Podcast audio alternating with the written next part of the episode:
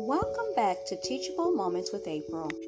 I'll be reading from Guidepost Devotional, All God's Creatures, Daily Devotions for Animal Lovers.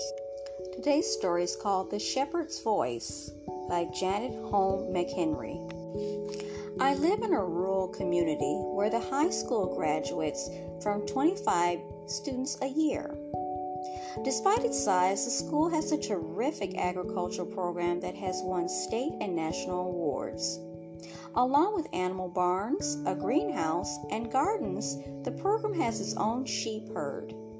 Because my English classroom overlooked most of the ag operation, I could see when sheep got out.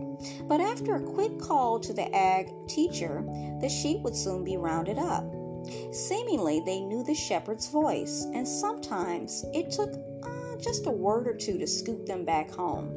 One weekend day, I was out walking and decided to pass by the high school, only to notice that the whole flock had escaped to the football field. Go back home, I said, waving my arms, but they only scattered even further.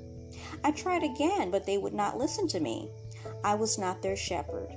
I was just a silly English teacher. So I called the ag teacher, who calmly walked out from his nearby house. All it took was one look for them to head back to the barn.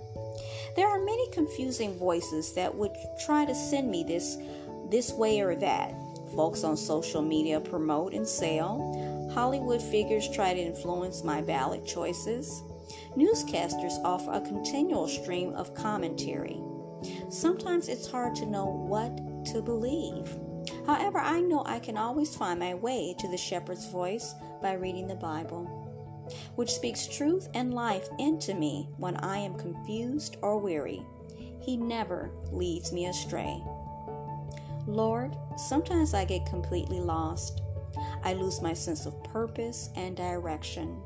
In those times, I know I can look to you and your word, and that you will bring me home to yourself. Amen.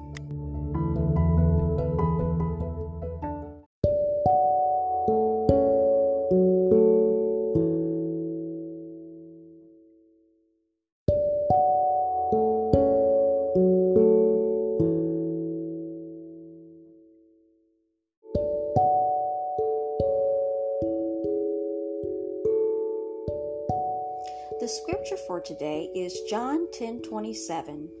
My sheep listen to my voice, and I know them, and they follow me.